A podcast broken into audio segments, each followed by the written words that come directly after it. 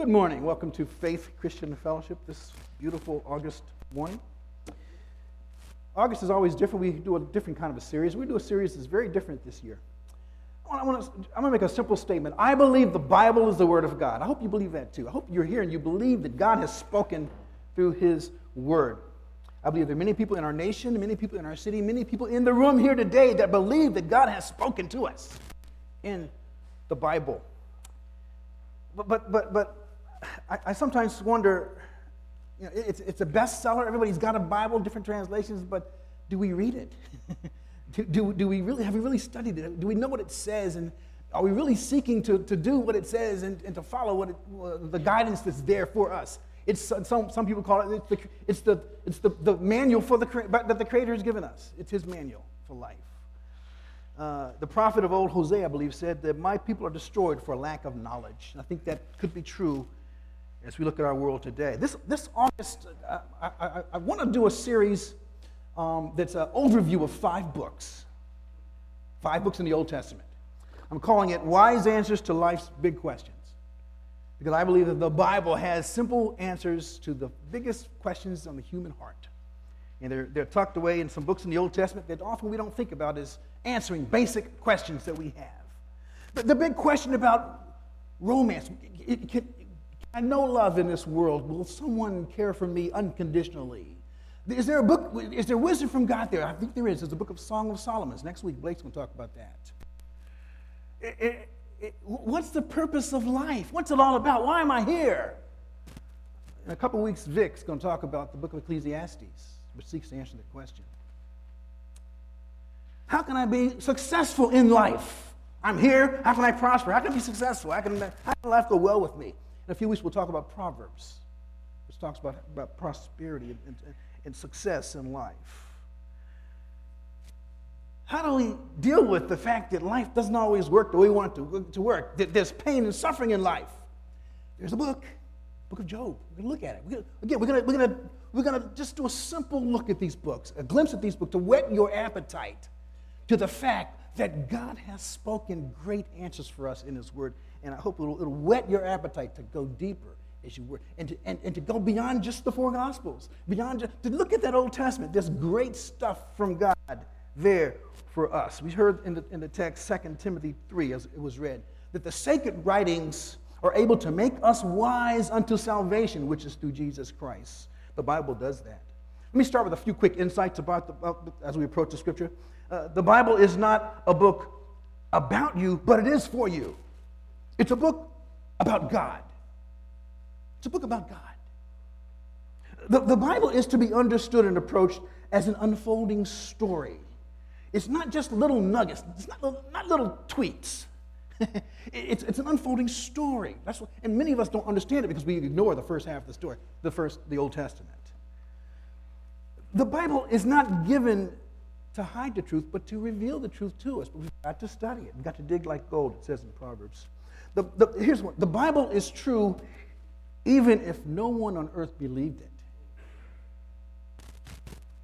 It's not true because we believe it. It's true because the living God has spoken to us about things we wouldn't know unless He spoke to us about them. And lastly, you, you cannot change the things that are in the Bible, but the things in the Bible can change you. Now, Five weeks, five books. How are we going to do this? Each week we're going to, we're going to do an overview of the book uh, very briefly, just to give you some of the sense of what's in the book. And then we're going to look at a passage in the book. And um, today the, we're going to look at, at uh, Psalm 3. Psalm 3. So you can, you can, you can turn there, or you can look at the overhead. Uh, we'll, we'll, in a second, read that, that portion of God's Word. But each week we're going to talk about some things in the book and then look at the passage. And today's passage is a simple passage, the third psalm. If you find that passage, let's stand and listen to, to the reading of God's word. ESV translation.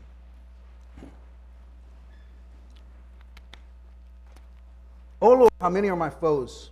Many are rising against me. Many are saying of my soul, There is no salvation for him in God. Selah.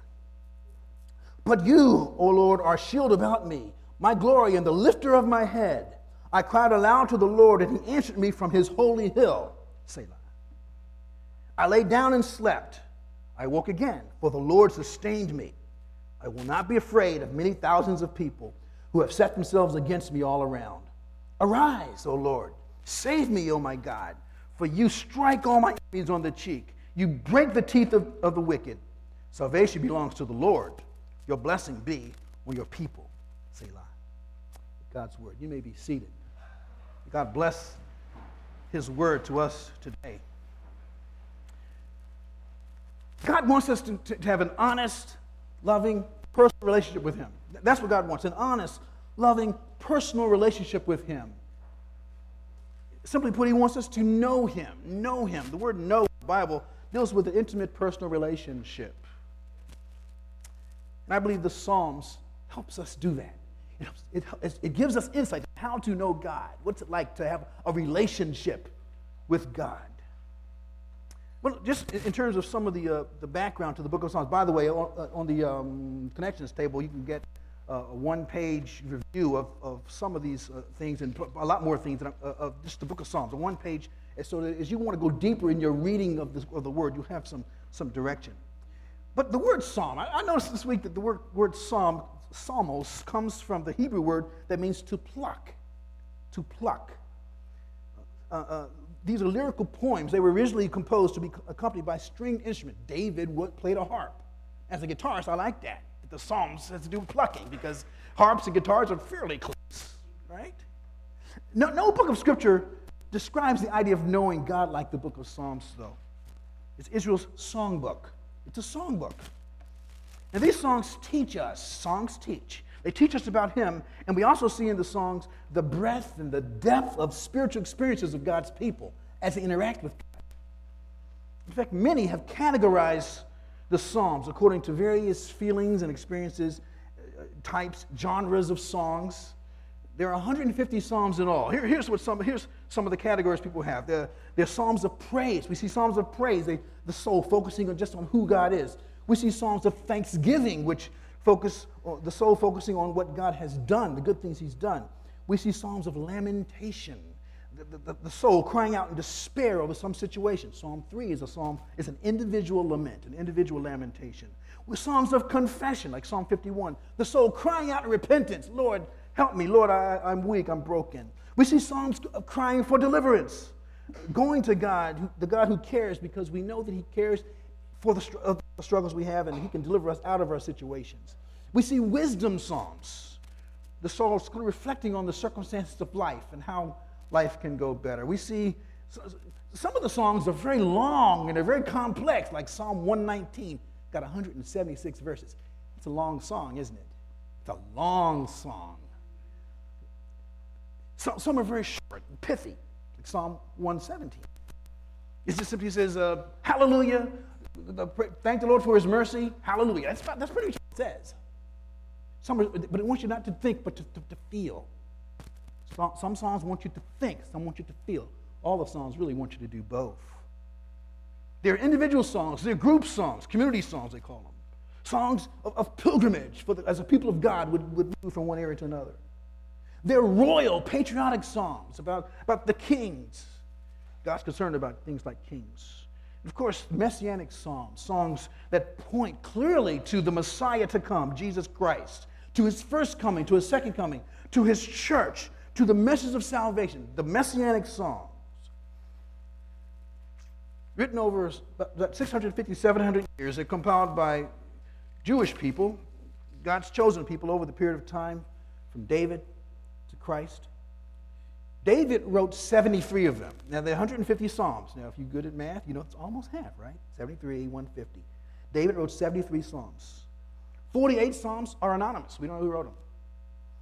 Sons of Korah wrote about 11 or 12. There's a dispute there. Asaph wrote 12. Um, others, writers of Psalms, were Solomon, Moses, and two brothers, Heman and Ethan. various authors who God used to bring the truth, his truth to us for all times. The structure of the Psalms. Uh, Chuck Swindoll does a good job of, of, of, graphing the structure of the Psalms. Maybe you can see that uh, right there. But uh, they're, they're, the, the Psalms are divided into five sections. Many people don't know that. Five sections in the Psalms, and each of the sections ends with a doxology, a praise to God. Okay? there's, there's a lot of discussion about what each of the sections is. It seems to be something about Israel's history that the, that the, that the, uh, the post-exilic chroniclers who, put, who compiled the Psalms, they were thinking about the history of Israel. Again, but, but, it, but again, it, it, there's a flow to it, but it's a songbook. It's a hymn book. Now, I know we, we use overheads and we don't have a hymn book, but we, there are some in the back, I think, if you want to look at one. Hymn books are put together, and often there is some sort of a flow as song, songs are lumped together that are similar, right? And yet, you don't have to read it from front to back. That's the way the Psalms are. It's a hymn book. You find the one that meets your need, and you, and you, and you go into that one. So, what are the key themes of the Psalms? Just quickly, what key themes? There's, there's three of very simple themes. The theme that God is. God is. He's our creator. He existed from eternity and exists into eternity. He's, he's our creator. Second, that God, the God who is has personality. He has discernible attributes. He has character. Just as we're created his image and we have character and personality, so does God. We can, we can, so we can relate to him as person to person. He is, he has personality. And thirdly, God has a plan. He has a plan for mankind. He has law, he has a will, he has a path, he has way, and he commit, he, he communicates those in his word. And we need to find those. The word covenant, you heard that word, talks about the, is the plan that God has for his people, that we would be his people. So now, let's, look, let's begin to look at the Psalms. Uh, Psalm, before we look at Psalm 3, I want to look at the context of Psalm 3, which is Psalm 1 and 2. The, the, the, the two Psalms that are sort of a doorway into the entire book of Psalms Psalm 1 and Psalm 2. In Psalm 1, we see the power of the written word to divide. If you have a Bible, just glance at it. The power of the written word to divide. It's the, the, the, the godly man who, who, who, who, meditates on the word day, day and night and he becomes fruitful. We see that some are blessed and righteous, and others are wicked and heading for judgment and damnation. That, that psalm uh, uh, says that there's some who are going to perish. The, the, the word is, is what makes the difference. The word is what makes the difference. Where there's no word, there's no fruitfulness. That's Psalm 1 the power of the Word of God to divide, the written Word. And then Psalm 2, this royal psalm, is the power of the living Word to divide. Watch this. The nations are in rebellion against the Lord, against His anointed one in the first couple verses. And the royal Son is that one that John called the living Word, the Word who became flesh, who dwelt among us, who came to His own, but His own received Him not. But to those who did receive Him, He gave the power to become children of God. John chapter 1. And, and, and, and so, in the language of Psalm 2, sin is rebellion against the authority of God, it's treason against his throne. And there are those who, who, who reject the Son and commit that treason, and they rebel and they hate the Son. And then there are those who receive the Son, who it says in, in, in the bottom of that psalm, they kiss the Son. They find refuge in the Son. So, what do we have here in the first two Psalms? you have the power of the written word that divides and the power of the living word who divides. That's where the Psalms begin with division. And then we get to Psalm 3, which I want to talk about today, which is begins, okay, how does this apply into the world in which we live as God's people? That's where, that's where, that's how this is set up in, in the whole book of Psalms. The, the, the setup is that there's two kinds of people and there's two kinds of destinies. Now, Psalm 3, it, again, we, we heard the reading of it. And I'm just going to give a, a one word description of each of the four sections. The first word is fear. Fear, verses 1 and 2. Da- David's the author of this psalm, you see that. Uh, and uh, he has some stress points in his life. in fact, he says, Many are my foes, many rising against me, many are saying to my soul, There's no salvation. He has some major stress points in his life. He is singing the blues. This is an individual lament. It's a song, an individual song of David crying out to God about a situation. There has been a coup. He's the king and he's no longer, he's on the run. There's been a coup. David has been, he, he's been kicked out of Jerusalem, out of town. He's been chased. He's been deposed from his position as ruler and leader of Israel. So he didn't have a job right now. This job's been taken from him. He has this physical danger. I mean, it's a coup, it's a political coup. They're, they're chasing him, they're out to get him, and he knows it. There's a price on his head. The, the palace has been taken over. He has no, no he has, he's on the run. How many are my foes? Many rising against me. Many are saying of my soul, there's no salvation. Often the psalmists talk like that. They, they talk about their enemies and, and their foes, and they say, Lord, get my enemies off my back. We, theologians call this imprecatory psalms, as, as the psalms that they did ask God to, to render justice upon uh, evil. Psalm 137, Lord, uh, we're, in, we're in Babylon. How can we sing your songs in a strange land? Lord, do something against Babylon. That, that's that's the, the tone of the Psalms. You're allowed to say those kind of things to God. When you feel them, say them. God, God can hear it. As followers of Christ, we, t- we need to resist the temptation to, to, to profile people in, in some kinds of ways. Um, G- Jesus commanded us to love our enemies. He, he, he assumes, though, that it's okay to name someone as an enemy, as a foe. You know, it, it, it, it it's not really not being honest to be kind of super spiritual and say, you know, I don't have any enemies. I just love everybody. Nonsense. Be honest. Be honest. God allows you to be honest. say, I am trying to love everybody. That's honest. I hope it's honest. Several weeks ago, we had the tragic shooting in, in, in Chattanooga. You, you, know, you know what happened. I don't need to go over the details of what happened there. And it, it, it reminded us again of, the, of, of uh, as you heard about it and you said, what, what, who could do that? And you, you had a sense it was probably the Islamic uh, t- terrorists, but you didn't want to go there. And then they went there because that's what it was. And, and there's this whole issue that we have in our nation right now of, of be, trying to be cautious, but, but, but, uh, but, but not wanting to, to, to profile people because that's not good. But what, what, what, do we do with that? What do we do with that? God calls us to love our enemies, but we need to know that our enemy is an enemy, to love them as an enemy. It's, it's, a, it's a strange place where we are. We, I think we need more clarity about the dangers that are around us. That's my personal opinion on that. I think our national leaders need to be clear, and I think those who are in the Muslim community who are not a danger to America, they need to be more clear about who they are so that we will know who, who, who, to, who are the dangerous ones. I, I think there's, there's a lot more clarity needed about who the foes are. We need to name enemies. And, and we're going to see in this psalm that, that, that David names his enemy. See, the problem is if we don't, if we're not clear about who the enemies are, then everybody becomes an enemy. And that's what happens. That's, why, that's what happens when we profile, because we're not sure.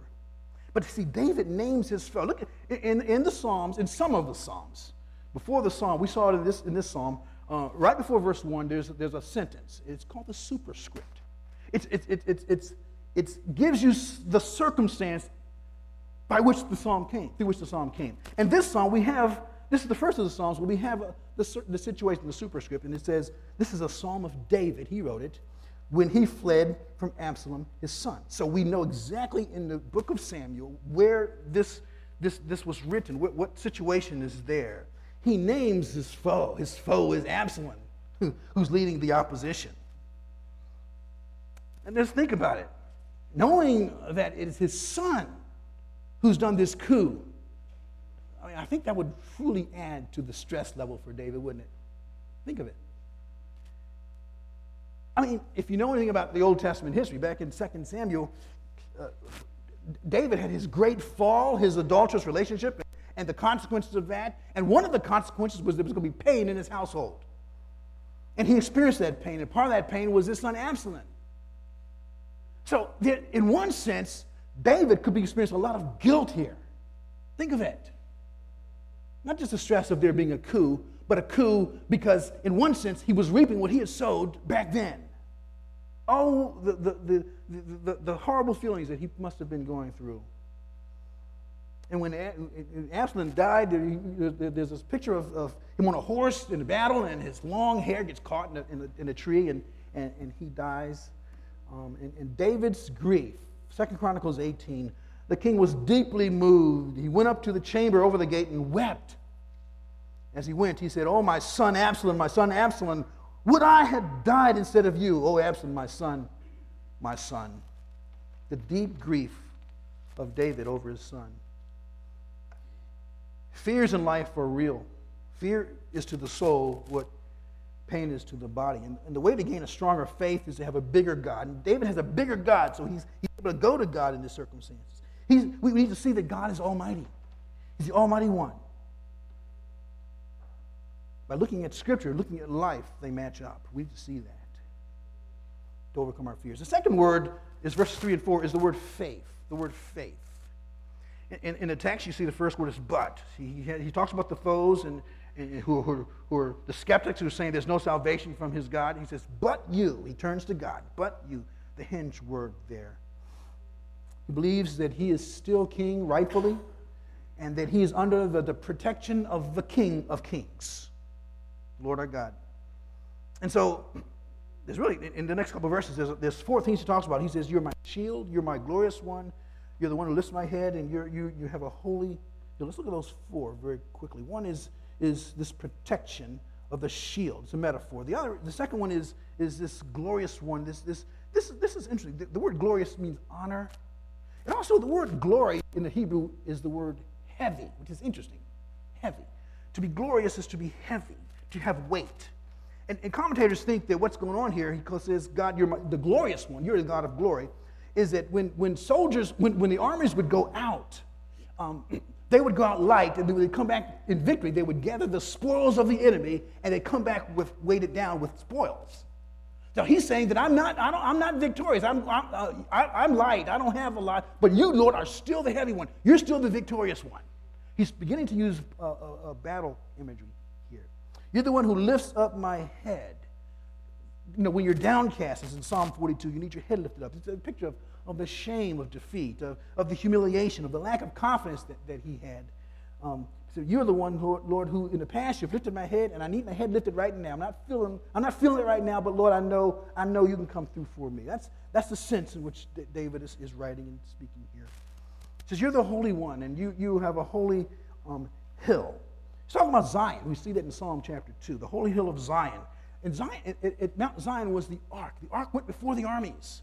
See, there, in, even in this verse, he's beginning to have some, some, some battle imagery. The, the Psalms give us pictures, pictures all over the Psalms. God is mighty. He's all knowing. There, there's a, God has what I call a macro knowledge and a micro knowledge. a macro knowledge and a micro knowledge. He's, God, God knows it all. The, the saints in the black church used to say in the oral tradition that God sits high, but he looks low. That's our God. He sits high. He created the heavens and the earth. He's lofty. He's large. He's big. He's mighty. He's omnipresent. He's omniscient.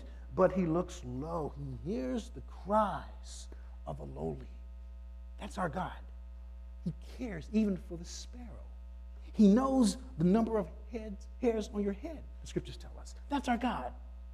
He's a macro God, He's a micro God. And the Psalms show us, Psalms give us pictures of God, all kinds of, of metaphors and word pictures. He's king, He's, he's shepherd, he's, he's a warrior bride, he's, a, he's, he's like a nursing mother. He, he's a rock, he's a refuge, he's a strong tower, he's, a, he's like a majestic eagle. When you go to Psalms, meditate on, on what the implications of those pictures are. It'll help you to understand your relationship with God.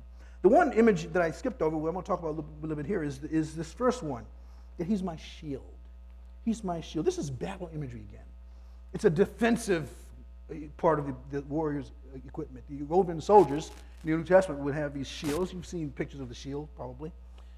Ephesians 6, it says, In all those circumstances, take up the shield of faith with which you can extinguish all the flaming darts of the evil one. The shield of faith. It's a defensive weapon against the attacks, the, the fiery darts that would be tossed from afar from the enemy. In Baltimore, sadly, we've seen shields this year, haven't we? During the riots in April, as the police brought up their riot uh, gear, and part of it was shields. It's kind of a dark picture there, but the shields, you can see the shields with police, you know. And, uh, we heard just recently that there were, you know, there were 160 of the policemen that were injured. Uh, they needed more than just shields, apparently. They needed, but and there's been a lot of discussion about uh, where they commanded to to uh, to stand down or not. But again, we need to pray for our city. But the shield uh, was there to uh, to protect against uh, that what what is thrown, that which is tossed at them. David says, "God, you are a shield." The picture is God is his shield. The things that the things that come at him. God, God you're the one who protects me from those things He's talking about protection. Some of you are fans of Star Trek. I'm married to a Star Trek fan, and you know what it, to you, S.H.I.E.L.D. means one thing, you know. Now, I'm a fan of the, of the, the first Star Trek, the old one with, with Spock and Kirk and, and Uhura, that, that, that crew. Um, uh, if you've never seen Star Trek, there, there's this place called the Bridge. I think there's a picture of it. Yeah, come dim here. The Bridge, which was Command Central. And when the, when the enemy was attacking, uh, uh, Kirk, Captain Kirk would, would, would, would, would say, Spock, what's going on here? He said, we're getting attacked. He said, okay, raise the shields. Raise the shields. And what were those shields? Those, they were deflector shields. They deflected the attack so that they would not harm, although they did shake a little bit, if you remember Star Trek. But, but they were not destroyed because there was a protection around them. There was a shield of protection deflecting the direct hit of the enemy. Well, long before Kirk and Spock talked about a shield, King David talked about a shield. A shield that wouldn't, that, that didn't render you having no hits, but that deflected the hits. And we have, that's what we have. That the hits, we, the, the hits that come at us, we, they can be deflected because the Lord, our God, can be our shield. The Psalms invite us to trust and have confidence in God, who's our shield. We have a big God who cares for us. His eye is on the sparrow. Now, so, David is on the run, and he, he's in the wilderness and in the caves of of Judea and he's being chased. And yet, look at verses 5 and 6. My word for this, these two verses is simply peace. Peace. Look, look at what verse 5 says I lay down and slept. I woke again, for the Lord sustained me. Those three verbs are mighty. I, I lay down and slept and woke again. I mean, everything's against him. Many, thousands are against him. And yet, he can have peace. Sleep, a sign of contentment and peace. You need to picture David here being chased by Absalom and the armies of Absalom. It gets dark and he needs somewhere to sleep. He's sleepy, but he's anxious and he says, Lord, help me sleep. And the Lord helps him sleep. Maybe for a while he had one eye open, but then he just fell asleep.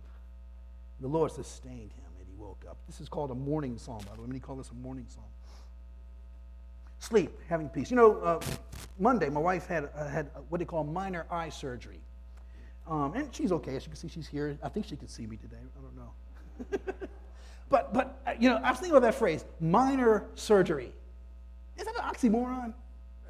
I mean, you know, you know, surgery is always pretty serious, isn't it? But minor surgery. So you know, it was interesting as we woke up to that day, and went into the office, and uh, here, uh, first, uh, I thought if it's surgery, it's got to be in a hospital. No, no, let's go, go to, to Green Spring, little doctor's office with little rooms on the side where they do, do they, they, just do eye surgery after eye surgery after eye. I said, wow, technology. And, and so, you know, you, you, you, you see that you know, all these people in the waiting room, they're going, they're getting eye surgery, and, and, and you say, wow, that's pretty cool. And then, and then they, give you, they, they gave her this piece of paper that said, uh, saying this just in the unlikely case of complications. And you're like, wait a minute here. I thought this was minor eye surgery. And then you go in and then, uh, there's a little twinge of, of, lack of peace, but then you go in and you survive it. Uh, David's stress level, though, is off the charts. You got to understand, he, he is really stressed here, naturally speaking, and yet he can fall asleep because he's taken it to the Lord and he's left it with the Lord. Here's a question what keeps you up at night? What keeps you up at night?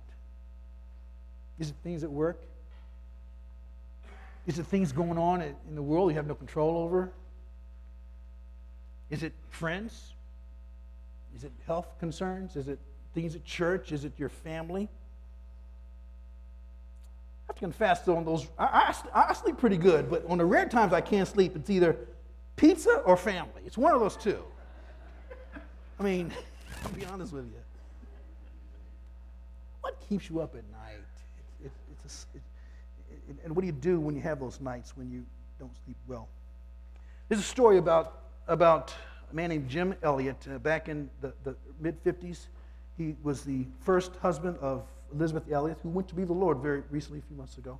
Uh, Jim Elliot um, was one of the five missionaries who was martyred in Ecuador, the Auca Indians, the cannibals.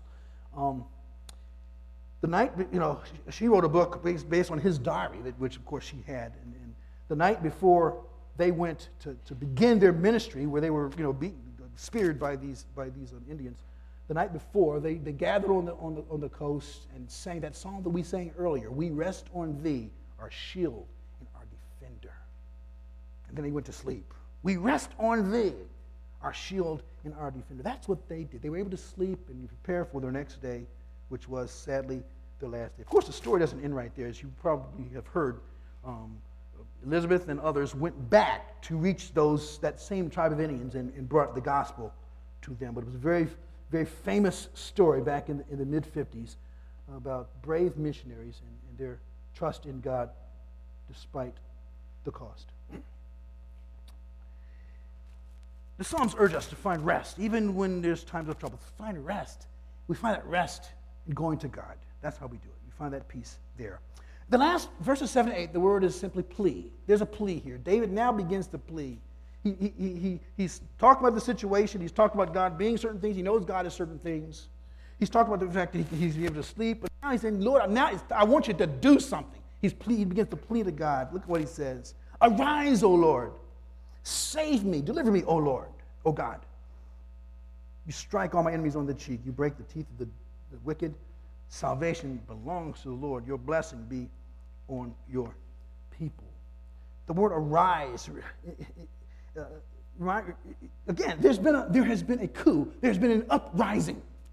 Okay? The, the, the, Absalom and his forces have, have risen up against David. It's a military phrase. And, and yet he says to God, You arise. In Psalm 68, Arise, O Lord, and let your enemies be scattered. It's, it's a military phrase against the coup. Right. Lord, you, you, you begin to do battle here too against, again, the shield and all, that was a defensive posture. Lord, now take an aggressive offensive posture. You rise up and do something. Deliver or save, same, same translation. That's his plea, that's his petition. He's requesting God, his cry for help. Reminds me of, of Jonah, Jonah in the, in, the, in, the, in the great fish, the heart of the great fish, where he came to the conclusion that salvation is of the Lord and that he was spewed out on dry land. Salvation is of the Lord. He says, Oh my God. Interesting in this psalm, it's interesting in the psalmist, as you read the psalms, to look at, at whether it uses the word Lord or God, Yahweh or Elohim. It's, it, it's quite interesting. And here he uses, again, oh my God, when he talks about this deliverance, because back in verse 2, the, the, the skeptics were saying, there is no salvation in him, in God, for him in God. So, so that was the phrase the skeptics used. Now, he would, now, the people of, of Israel would use the word Lord or Yahweh, the, the covenant name of God. So here he goes back to that word, reminding himself of the, the accusation of the skeptics that God, you're not able or you're not willing to save and deliver your people. That's the accusation, God. What are you going to do about it? Rise up, God. Do something. That's the tone which, with, by, through which uh, David pleads here. Verse 7, again, we see this, this, this, this battle imagery, this offensive, um, aggressive action that, he, that, that, we need, that needs to be, be seen here. In verse 8, the salvation belongs to the Lord. The Old Testament depicts God as a victorious warrior who fights for his people, who fights on their behalf. Verse, verse 7 is quite interesting. It, it, it, there's, a, there's a picture there that I don't want us to miss. For you strike all my enemies on the cheek, you break the teeth of the wicked. That's quite a statement, a, a statement of faith by David. And it's also a reminder that God, that's who you are. You're the one who does that for your people. Well, what is it a picture of? It's it's a, it's a, it's a picture of battle, it's a warrior picture. Go back in history, back uh, oh, a few years back uh, before I was born, a guy named Joe Louis. Anyone heard of Joe Louis? He was a boxer. Anyone heard of Joe Louis? A few of you have. He reigned as the heavyweight champion of the world, the boxing world, from 1937 to 1949. And he had several very historic bouts. Very historic bouts. His, in his title bout against James Braddock, where he finally took the crown, um, in, in, the first round, he was actually knocked down.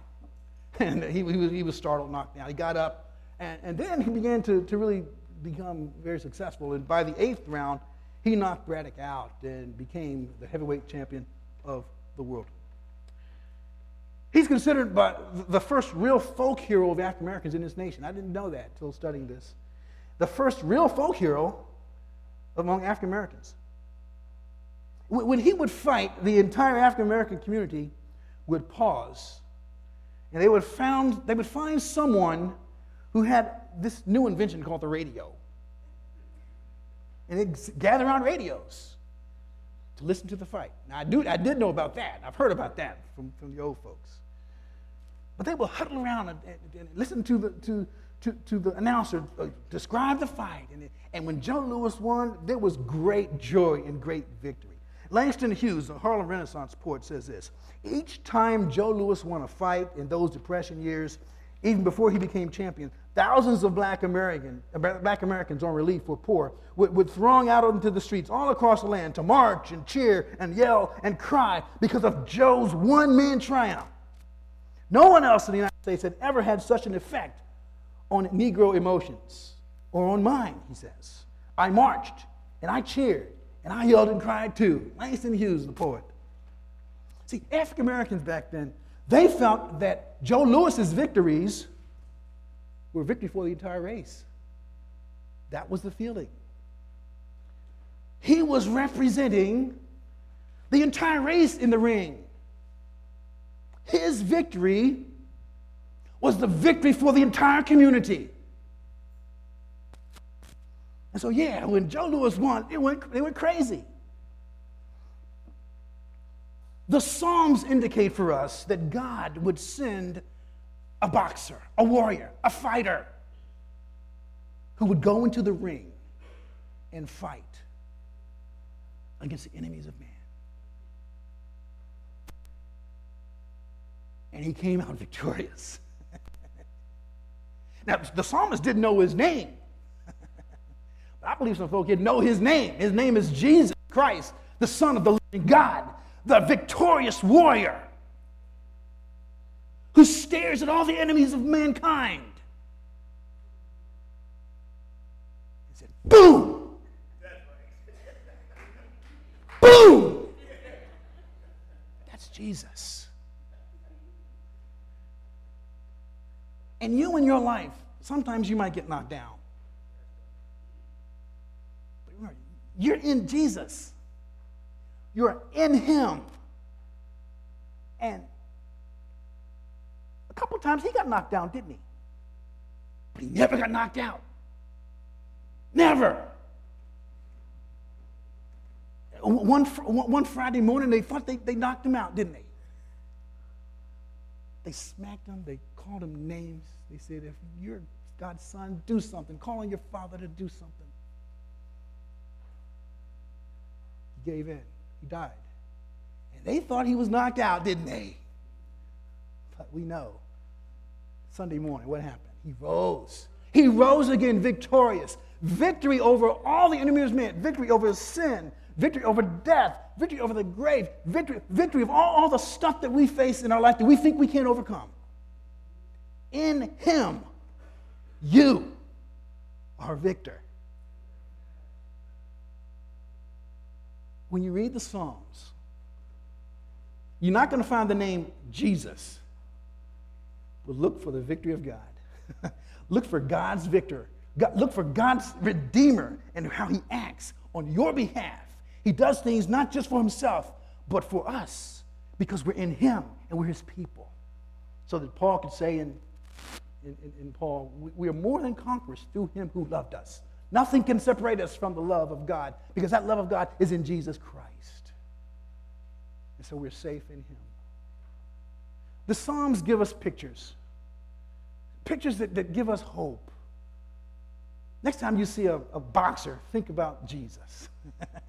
think about not, not the, mental, the, the gentle, meek Jesus, but the Jesus who is strong enough to conquer everything that needs to be conquered in your life and in my life.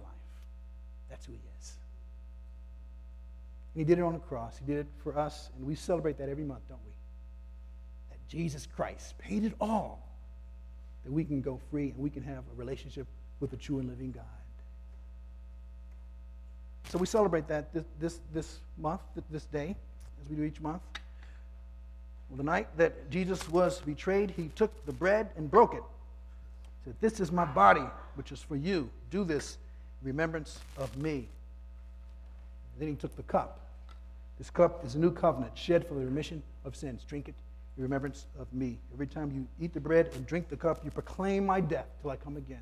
Let me ask officers to come forward as we, as we continue.